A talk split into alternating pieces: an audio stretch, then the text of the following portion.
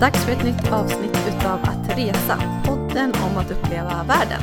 Jag som pratar heter Lisa Farlåker och bloggar på livetfråndenljusasidan.se.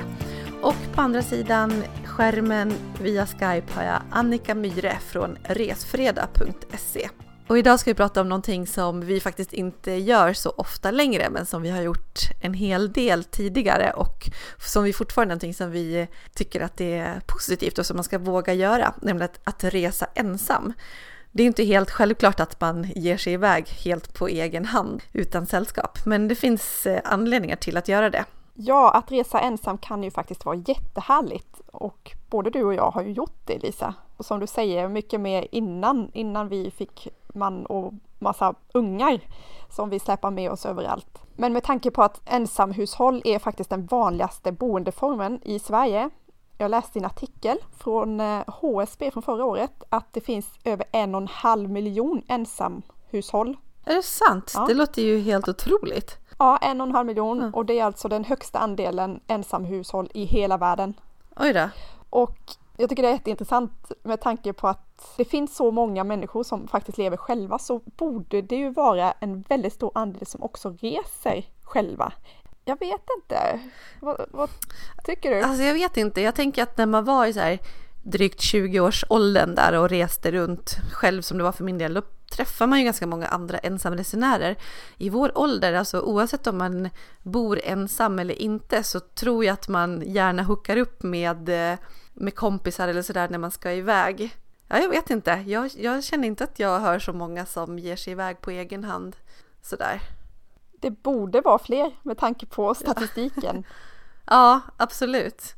Men bara för att man lever ensam behöver ju inte innebära att man eh, inte har någon att resa med. Men precis tvärtom så att resa ensam behöver ju inte innebära att man inte har någon att resa med, utan att det kan vara ett, någonting man bara väljer helt själv helt enkelt. Och varför ska man inte göra det? För man vet ju själv precis vad man vill, vad man vill ha ut av en resa. Och ja, det kan vara jättehäftigt att ge sig iväg, ut, även om man inte har sällskap på en specifik resa. Jag har sällan varit så sugen faktiskt på att resa, resa ensam som efter att ha intervjuat Helena Olmås här i, i ett tidigare avsnitt av Att resa-podden när hon berättade att hon medvetet valde att resa ensam. Hon ville inte ha med någon annan på den här resan. Det var något som hon ville göra själv för sin egen skull. Liksom. Ja, men precis. hon gick ju alltså 300 mil genom hela Nya Zeeland som tog typ fyra månader vill jag minnas, så vi intervjuade henne i ett avsnitt här och hon pratade just om att det här var min grej, jag ville göra det för mig själv och jag ville spendera den här tiden med mig själv och hon pratade också jättemycket om insikter som hon kom till under vägen och, och så.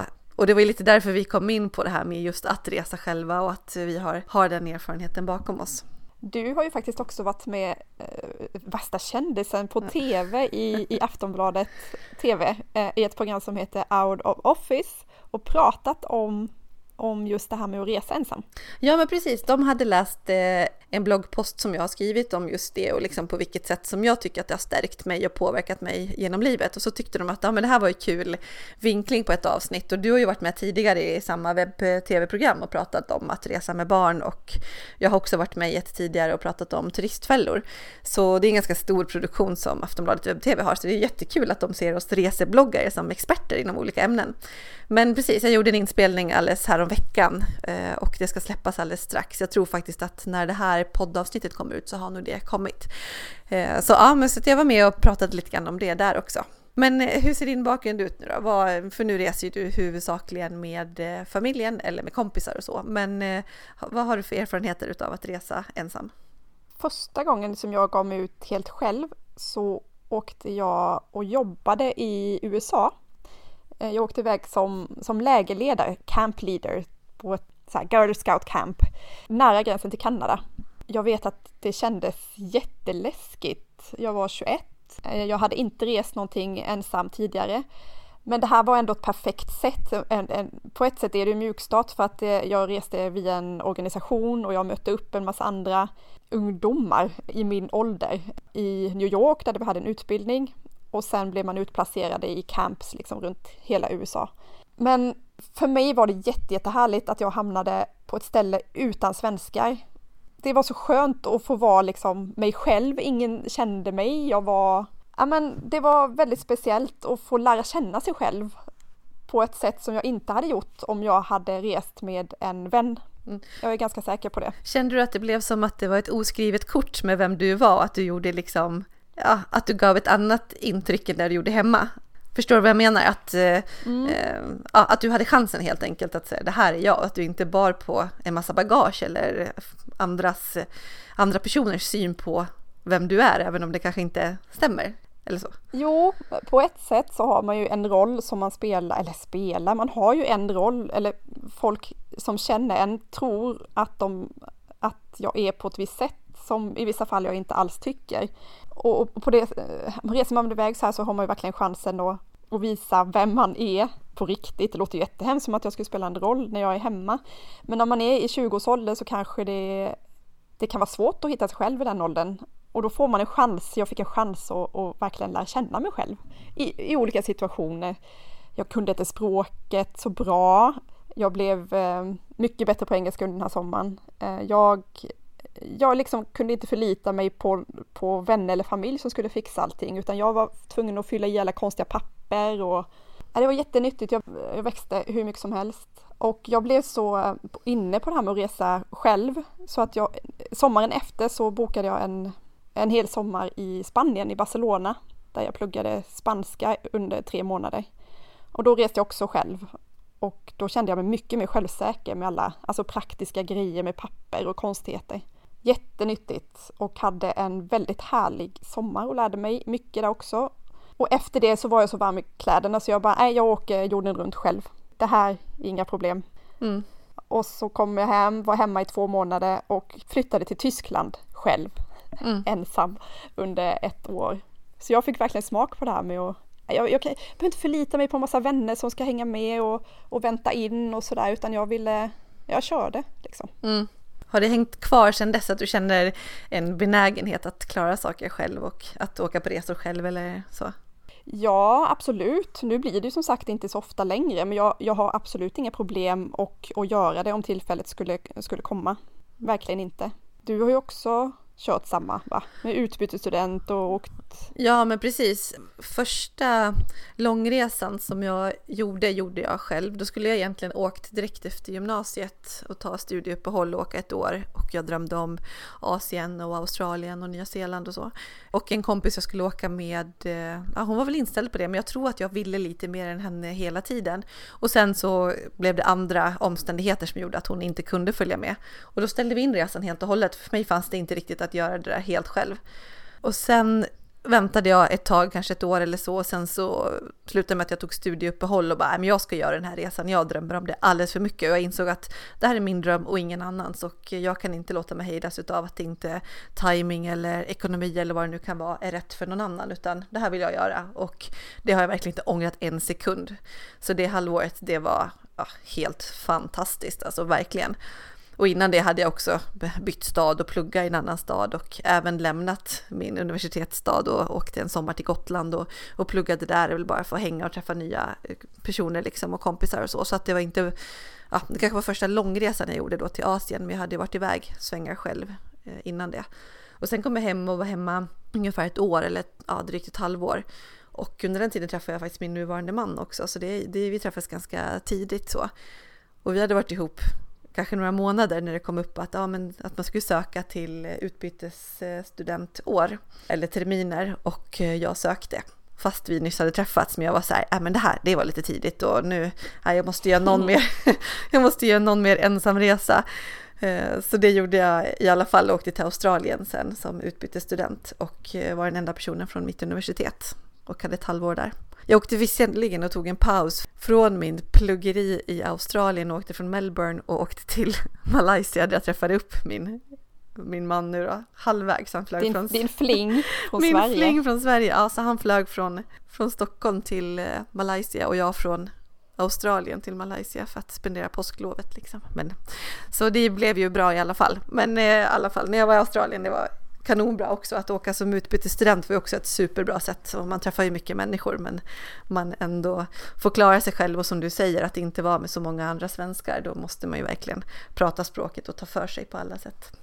Jag tror att eh, det är ett av mina bästa tips som jag kan ge till, ja men typ till min yngre syster eller släktingar som är, som är i runt 20-årsåldern som funderar på det här med att resa iväg själva eller ensamma. Och så hör jag dem prata, men jag har precis träffat den här killen och jag kan inte bara sticka nu eller jag har precis börjat på det här jobbet eller den här utbildningen. Jag, jag kan, nej men det, det är inte rätt läge. Och då tänker jag, alltså utbildning och jobb kan vara en grej, men kille eller partner, är det på riktigt, då eh, då väntar den personen på dig. Ja. Jag är helt övertygad om det. Ja men verkligen. Och är det inte så att det funkar då skulle det inte gjort det hemma heller. Då var det bara inte meningen. Jag lyssnade faktiskt på han och Amandas podd här när jag var ute och gick häromdagen. En av deras senaste avsnitt, inte allra senaste men det, ja. Och de svarade på en massa frågor och då var en fråga just det att det var en 21-åring som bara ja, ah, jag har precis fått ett nytt jobb och jag har träffat en kille, ska jag åka? Och Amanda bara tror du på den här kärleken då måste du stanna hemma och Hanna bara nej åk och jag kände hur hela jag bara men vad säger de hon måste ju åka. så. Du bara ringde in, åk! Ja jag åk. kände det, det här kan jag inte låta vara.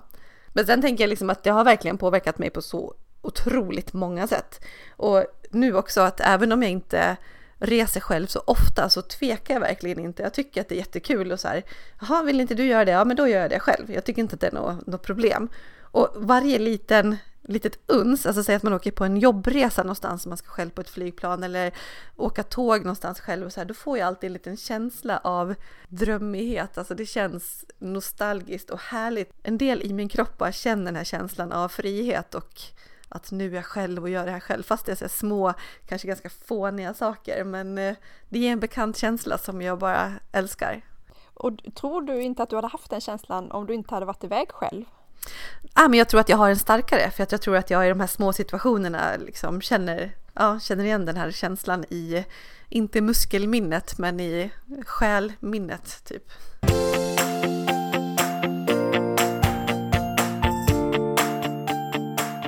Men vad finns det för konkreta saker som du har lärt dig? Liksom, vad, är, vad är fördelarna om man ska prata med någon som aldrig har rest ensam?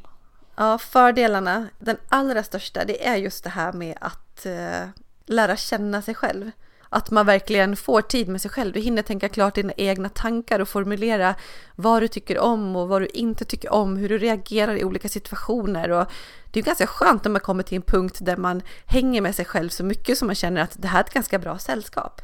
Alltså det blir som en eh, stabil punkt på något vis i, i ens värld. Att ja, ah, men det här är jag, jag, jag tycker om det här, jag, jag vet vad jag, vad jag vill. Ja, jag tycker det, det är liksom fantastiskt. Och sen får man så himla stark självkänsla och självförtroende av att klara av allt det där. Alltså alla de situationer och upplevelser som man har, det är på något vis situationer man har skapat sig själv. Upplevelser som man själv ser till att händer. Och bara det är ju så här, kolla vad grymt jag har skapat för mig själv jag har gjort att jag får uppleva just det här. Mm, absolut. Och det här för att knyta an till kärlek och sådär, eh, om man ska lämna någon hemma och är rädd för att den inte, inte stannar kvar, så är det precis det här du pratar om, att man blir bekväm med sitt eget sällskap. Alltså hur ska man någonsin kunna vara bekväm och trygg i ett förhållande om det nu så är en kille eller en kompis om jag inte kan känna mig bekväm med mig själv, med mitt eget sällskap. Ja men verkligen. Och det där har man nog igen i jättemånga situationer. Man blir nog helt enkelt härligare att hänga med också. Nej men att resa själv behöver inte vara att man är en enstöring eller vill vara det. Det är klart att det kanske är de som tycker om att ja men nu vill jag vara själv och det är det. Men det kan också vara någonting som bygger för att skapa ännu mer situationer utav att röra sig med nya människor och i nya situationer med en ganska stark trygghet i sig själv. Sen är det också häftigt med när man kommer igenom utmaningar, för det gör man ju också när man reser. Alltså det är vissa situationer som är tuffa eller du måste klara av mycket.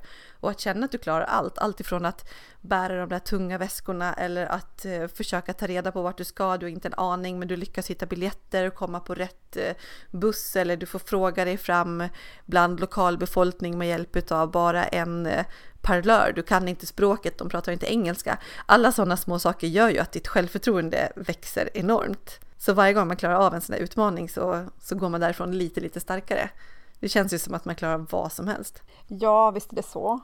Och, och mötena, alltså alla de otroliga mängder möten som aldrig hade hänt, som jag är helt säker på aldrig hade hänt om jag hade rest med en vän. Alltså man är ju, jag känner att jag är så öppen för nya kontakter. Alltså man kan prata om vad som helst, om det nu är landets eh, politik eller hur maten smakar eller om det nu är vädret liksom. Men det, det, det finns ju en vilja hos mig själv att verkligen prata med, med, nya personer när jag är ute och reser. Och jag vet att många kanske reser iväg ensamma för att slippa prata med någon. Alltså det här kan ju vara olika, mm. olika sätt, eh, vilken anledningen är att man, att man reser iväg ensam. Ja, jag tror kanske inte att vi står för dem som åker iväg för att slippa prata med någon överhuvudtaget. nej, nej. Men, det. men i alla fall, jag håller med dig att vara själv innebär ju att man verkligen träffar mer människor och är mycket, mycket mer mån om att, uh, att prata med dem. Man har ju liksom inte den här vännen som är den man spenderar all tid med, som gör att man inte lyfter blicken på samma sätt. Så ja, nej, verkligen. Och jag vet det här halvåret i Asien, min första, alltså jag tror att jag sov själv på ett hotellrum typ, alltså jag kan räkna de dagarna på en hand.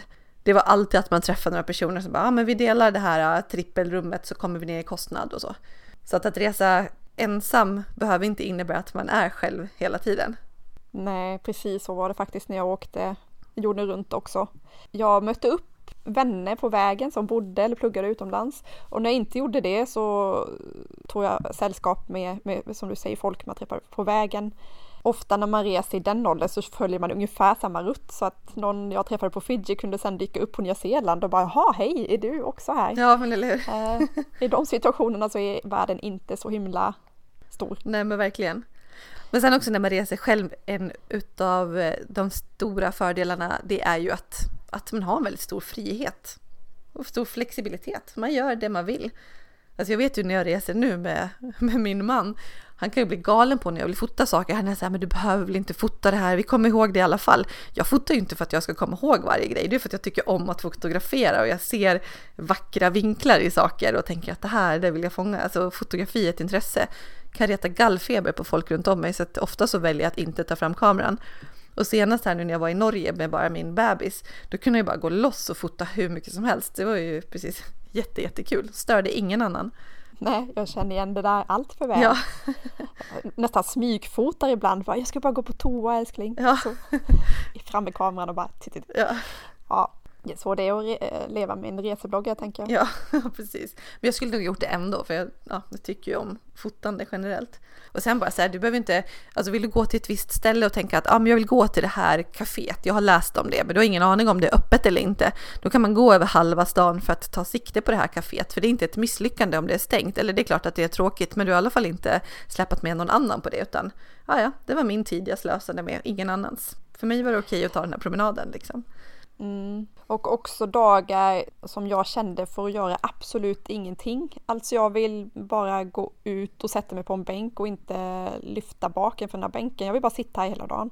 Det är helt okej okay. om jag reser själv och reser man med någon annan så kanske inte det är lika uppskattat att bara sitta på en bänk en hel dag. Nej, precis. Eller om man nu gillar, alltså jag, jag tycker egentligen inte om så, att shoppa så jättemycket men vissa, jag vet när jag var i, i, i Bangkok eh, innan jag skulle resa hem från den här långresan så skulle jag köpa grejer till hela min familj som är enorm som du vet. Mm. Så eh, det var två dagar jag bara handlade och det är det värsta jag vet själv, att vänta på en kompis som ska shoppa eller handla. Ja. Usch. Ja, har man inte den agendan själv då är det väldigt, väldigt tråkigt att bara sitta utanför en affär och vänta. Ja, så det finns ju mer eller mindre viktiga fördelar man ska säga med att resa ensam. Ja, sen är det lite mer spännande också. Lite mindre trygghet, lite mer spänning och det, det kittlar ju lite. Det tilltalar mig. Men är det bara, är det bara superhärligt och inga problem och att resa ensam eller finns det, finns det några nackdelar med det? Ja, det gör det ju, självklart. Det första som slår mig är att det är lite mer utsatt. Jag tänker på att man, alltså det, det, det finns ju lite faror och, och, och, saker som, och är man själv så är det ju mer, ja, det är mer utsatt situation helt enkelt. Jag tänker att man får vara lite mer uppmärksam. Man måste alltid liksom ha koll runt om sig och, och se försöka vara, gå händelserna i förväg liksom. Spana in, vad finns det för potentiella risker här? Så är någonting som ser märkligt ut, man får ha koll helt enkelt. Ja, spela. Är man inte självsäker så, så får, man, får man spela det.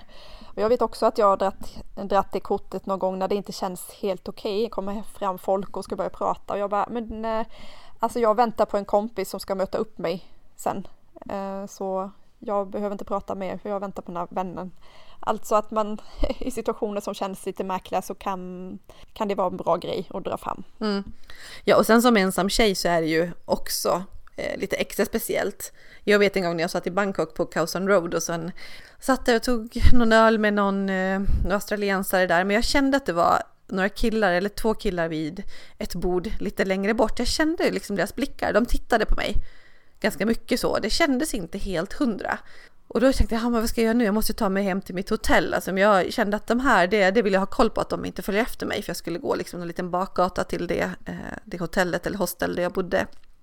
Då sa jag till det här gänget jag satt med att nu kommer jag gå, men de här killarna, de har, de har kollat på mig, jag känner mig inte helt avslappnad med det här. Men de här som jag satt med, de, de var ganska onyktra och så. Jag själv hade ju koll, det måste man ju ha, det är mitt första tips, att tappa inte kontrollen när du reser själv. Så ja, jag bad dem att kolla och sen gick jag iväg och så såg jag att de här australiensarna, de hade ju glömt för länge sedan att de skulle kolla. Och mycket riktigt så reste sig de här killarna från bordet lite längre bort och började gå efter och jag bara, alltså, går de efter mig? Jag vet inte. Men det slutade med att jag gick, jag gömde mig bakom en tuk-tuk och bara för att se liksom vilken väg tar de, tittar de efter mig.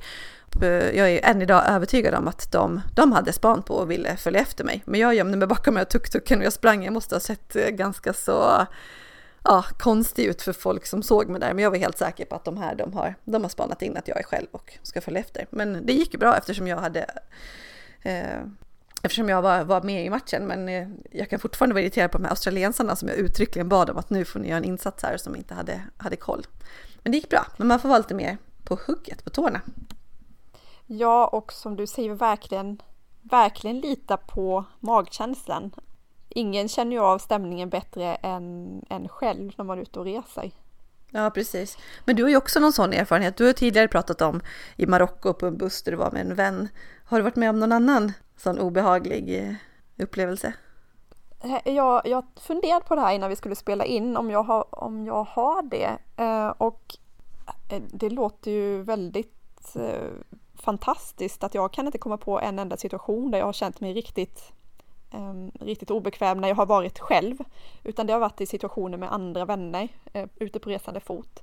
Däremot kan jag tänka tillbaka på situationer där jag satte mig i en väldigt utsatt situation och det gick bra för att ingenting hände, men jag skulle aldrig gjort om det igen nu i efterhand.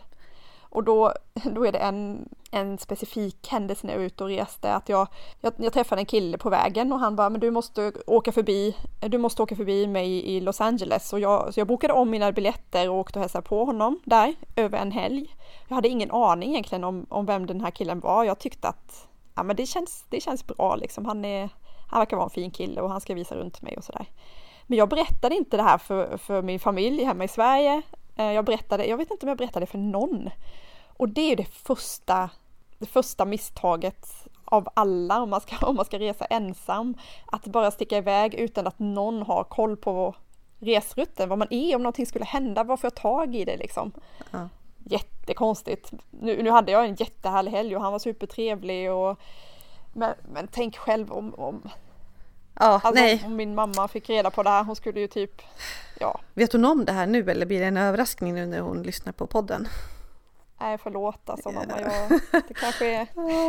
jag gör inte så längre och nu sitter vi här och vi tror ju att vi har några i alla fall 20-plussare som lyssnar på det här så se till att ni berättar vart ni är. Sen, alltså man måste kunna tro, lita på människor också och gå verkligen på magkänslan där men eh, om man gör det så berätta för folk vart man är någonstans.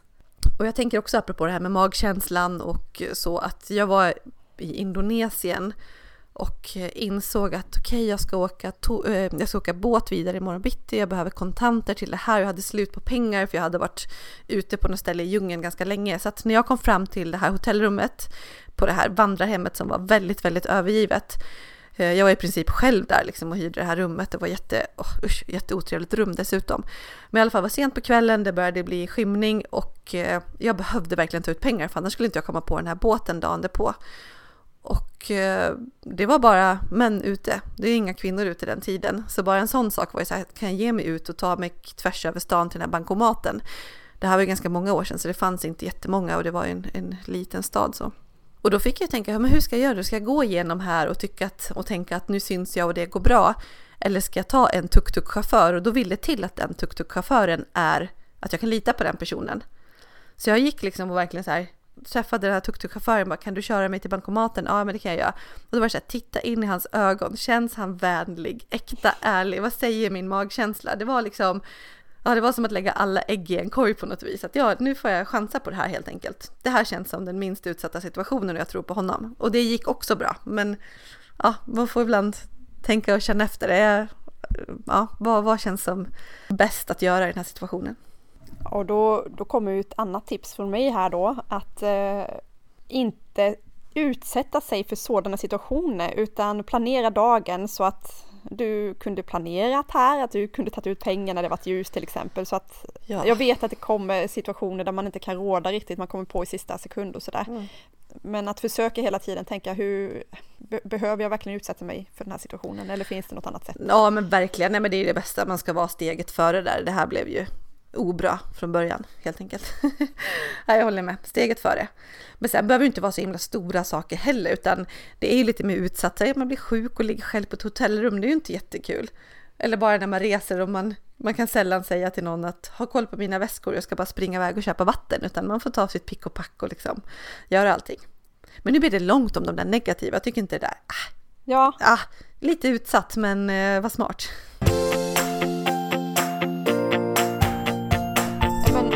Ska avsluta, nu ska vi inte som du säger prata bara om nackdelen med att resa själv. Eh, men det, det är lite tråkigt det här med att inte ha någon att dela de här fantastiska upplevelserna tillsammans med. För mig så är en stor del av resan gå ut på att både före resan planera och känna av och sen i efterhand drömma sig tillbaka, prata om det, ta fram kort och ja men vi kan sitta här på kvällen och bara, men kommer du ihåg den där roliga gubben, du vet med barnen och Tobias och sådär, eller vänner. Det kan ju vara så härligt att bara få drömma sig tillbaka ja. tillsammans. Ja men verkligen. Någon resa jag kommit hem från så har jag känt mig nästan besviken att ingen ingen frågade tillräckligt mycket. Alltså det förstår jag, för det är inte så intressant för någon annan, men för mig hade jag gått igenom så himla mycket saker. Just det här att det hade förändrat mig lite grann också. Liksom, det var sådana otroligt stora upplevelser. Men de, det, ja, varför har de för sig själv? Märker ni ingenting? Nej, precis. Märker inget? Jag är ju en ny människa ja. och ni är precis som... Ja. ja. men nu har man ju sociala medier, vilken tur! Exakt. Det finns väl ingen som eh, reser ett halvår själv genom någon världsdel utan att dela med sig överallt hela tiden. Nej, så är det väl. Om vi ska gå in på rent praktiska saker som kan vara bra att tänka på när man reser ensam. En väldigt viktig punkt som vi redan har pratat om är att meddela familj eller vänner, i alla fall någon, var du är och var du är på väg nästa gång. Alltså vad är nästa stopp på, på resan så att det finns i alla fall någon uppfattning. Precis, och sen vad gäller att utsätta sig för rånrisk eller så. Alltså man behöver inte flasha med den senaste klockan eller dyrbara smycken och märkeskläder utan man kan klä ner sig lite grann och behöver inte se ut som att man vandrar omkring med massa pengar på fickan. Och vad gäller pengarna på fickan så inte ha allt för mycket kontanter utan just ta ut det du behöver för en viss period. Men inte så att du behöver gå och ta ut pengar sent en kväll i en liten stad i Indonesien. Men eh, ja, lagom med pengar och inte se allt för eh, rik ut helt enkelt. Men positiva tips då, saker som gör att man får ut ännu mer av sin resa. Ja, det har vi också berört lite grann, men möt, passa på när du, när du är själv och möt lokalbefolkningen. De är ofta väldigt glada att få, att få frågor och då, det är ju sällan som, som jag får lära mig så mycket som när jag faktiskt sätter mig ner och verkligen, verkligen pratar, om det nu är politik eller ja, men hur ser en vanlig dag ut för dig? Vi brukar alltid när vi är ute och reser prata med taxichauffören på, det är nästan det bästa sättet att få ett första möte med landet. Prata med taxichauffören, prata med folk du möter i affären, restaurangen. Det kan ge dig så mycket. Ja men verkligen, tänk själv om någon skulle komma fram till dig här i Stockholm och bara, kan inte du bara berätta vad som är ditt bästa tips? Vart ska jag gå? Jag vill se någonting coolt. Man skulle ju bara gå in för den frågan till 100 procent du skulle sagt så här, men lyssna på vårt senaste avsnitt om Ja, eh, Stockholm. Här får alla dina bästa tips. ja verkligen. Så kommenterar jag i andra bloggar nu. Ja. Ja. Nej, och sen så i alla fall försök prata språket. Att det är ju många ställen där engelska inte funkar och att lära sig några få fraser, det räcker långt. Folk tycker att det är härligt att man bjuder till och det kan leda till, till nya upplevelser och situationer det också. Jag skulle också vilja uppmuntra till att faktiskt skriva någon slags resedagbok under resan. Eftersom du nu inte har någon att dela med dem på plats så kan det vara jättehärligt att titta tillbaka både för din skull men också för andras skull. Och nu finns det ju så otroligt många ställen som man kan göra det om det nu är Facebook eller Instagram eller blogg eller en helt en hederlig gammal dagbok med, med papper i som också Helena berättade, Olle Mås i Att resa-podden, att hon hade med sig en stor del av hennes, ett stort antal kilo av hennes packning var den här stora dagboken hon släpade omkring och skrev i. Ja, ja, jag förstår henne verkligen, jag håller med. Det är ju härligt att skriva av sig och sen kunna gå tillbaka och uppleva de där minnena och känslorna igen. Men sen också, känner man sig för ensam så kan man alltid boka in sig på gruppturer.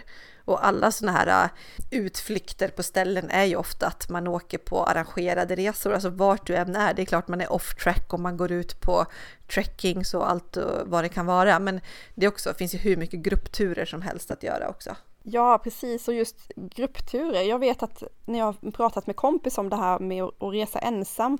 Det är många som kan tänka sig att göra det, men det finns en specifik situation som de flesta känner sig väldigt obekväma med. Och det är äta ensam, alltså gå till en restaurang och äta helt själv. Det är som att folk är rädda för att för andra folk och, och liksom gäster på restaurangen ska tänka, men oh, hon har inga vänner eller vadå, varför sitter hon här helt själv? Men varför? Så folk, folk bryr sig inte. Nej, exakt. Varför är det en så himla stor sak? Det säger folk alltid och jag kan tycka så här, man ser frågor i gruppchatter kring så här, hur ska jag göra nu för att gå och käka den här middagen själv och hur gör ni för att tänka? Alltså, jag fattar inte grejen. Det kanske är för att jag har rest mycket själv och sett mig där, men varför tror folk att så fort du går in på en restaurang eller på en biograf själv så ska alla runt omkring tänka vad synd om den personen, den har absolut inga kompisar. Det är ju inte så, folk har ju bara fullt upp med sig själva. Jo, det, det är lätt att säga, men jag vet att det är väldigt många som har väldigt svårt för det. Och då, kan, då måste jag få tipsa om, om något som håller på att växa sig väldigt stort nu och det är food tours, alltså matturer. Man bokar in sig i en stad och så går man runt och käkar på en massa härliga restauranger. De bästa tipsen om det nu är en liten eh, bakgata i, jag vet vi provade här i Warszawa, där vi gick runt i ett par timmar, ett par tre timmar och bara käkade. Och då, och då får man ju chans att äta jättegott, men i grupp. Ja. Om det nu är ett problem. Ja, men det, själva matturen det låter ju som drömmen, bara gå runt och äta i tre timmar, ja tack. Ja. Nej, men sen kan man ju äta mycket i matstånd, food trucks och sådär, så man behöver ju inte sitta på en fancy restaurang. Det är klart att det kan vara en obekväm situation, jag menar inte att dissa det heller. Och sen nu får spinna vidare på det du sa att jag var med i det här out of office-programmet, så Claes Åkesson som är programledare där, han sa ju att Ja, jag har bara rest själv några gånger och en var på en charterresa och då tyckte jag minsann att folk tittade snett på mig när jag satt i restaurangen där. det kanske finns vissa ställen som passar bättre att resa till ensam än andra. Går du in på det stora familjehotellet någonstans och sätter dig helt själv vid ett bord och spanar där, då kanske det inte känns helt bekvämt. Då kanske faktiskt folk, då kanske folk faktiskt undrar vad du gör där, tänker jag. Ja. Ja. Ta, ta med en bok och låtsas som att du Ja. sitter och väntar på dagen om det nu känns Ja, jobbigt. alibi. Men generellt så, alltså det känns som att det kanske blev lika mycket tid på nackdelar som fördelar, men jag vill verkligen slå ett slag för att våga resa själv. Det är ju dina drömmar och dina resedrömmar är egentligen bara du som kan förverkliga. Se till att göra det. Att du inte får med dig någon på just den grejen, det, det ska inte vara något hinder, utan det kommer bli det kommer överleverera, jag är helt säker. Jag kan säga det till vem som helst att åker du själv på din drömresa så kommer det bli ännu bättre än vad du kan föreställa dig. Jag känner mig helt, helt, helt övertygad om det. Jag vill bara vara så tydlig med, med det budskapet. Ja, vet du, jag kunde inte sagt det bättre själv. Ja. Har du någon ensamresa planerad framöver? Eller ser du den Ehm. överhuvudtaget i spåkulan med tanke på familjesituationen? Och... Räknar du ensamresa och åka med din knappt tvååriga bebis? Eller? Ja, för att jag tänker att alla situationer, de måste ju du ta hand om själv och allting måste du lösa. Så att faktiskt så tycker jag att det är att resa ensam i en dimension, absolut. Ja, i så fall har jag eventuellt en, en resa inplanerad snart. Vi får se hur det blir och då, då skulle jag ta med mig lilla lilltjejen som, som blir två i oktober. Ja. Men annars så, nej men det är nog den i så fall. Du då? Uh, nej, det har jag inte och uh, Nej, men jag har ingen ensamresa inplanerad och ett annat koncept som kommer jättestarkt är ju det här med att man kanske åker på någon arrangerad gruppresa eller träningsresa där det är fler personer med. Och eh, min nästa grej är att jag ska iväg med ett, eh, en resebyrå som heter Systrar i bergen.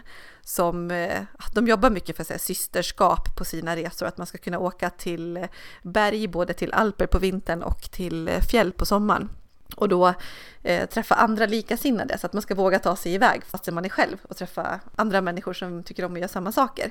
Så det är någonting som är stort nu. Så det ska jag göra. Så jag ska åka själv i bemärkelsen att jag inte känner någon sedan tidigare. Men eh, vi kommer vara ett gäng och för mig är det en pressresa då som jag ska på och testa på det konceptet.